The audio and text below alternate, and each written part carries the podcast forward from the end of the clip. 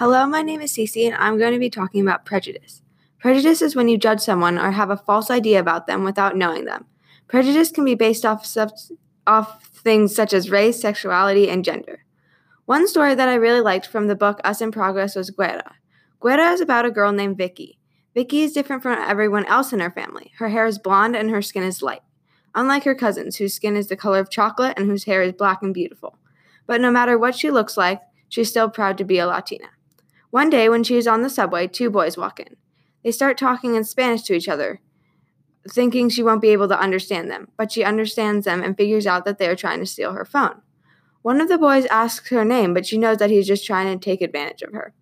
When her stop comes, she turns around and says to the boy, My name is Guera, and I understand cada palabra, and walks out of the bus. The social issue that Lulu Delacre is trying to address is prejudice. The boys on the subway assume that because she does not look like Latina, she cannot speak or understand Spanish, so they tried to take advantage of her. One example of prejudice in our world is a story about a same sex couple and a wedding cake. In 2012, Charlie Craig and David Mullins wanted a cake for their wedding. They went into Masterpiece Cake Shop to buy a cake, but the owner of the bakery refused to bake it for them. The case was taken to the Supreme Court, but they sided with the baker, who claims he is not prejudiced and was simply abiding by his religious beliefs. The owner of the bakery saw the couple and, without getting them to know them, decided that he would not bake a cake for them because they were gay. Thanks for listening to today's episode on prejudice. Prejudice is a big problem in our world and it can really affect people's lives.